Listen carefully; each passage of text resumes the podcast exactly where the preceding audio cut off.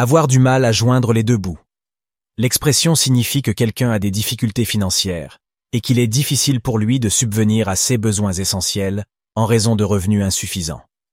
L'image mentale est celle de deux bouts d'une corde ou d'un fil qui doivent être attachés pour maintenir quelque chose ensemble.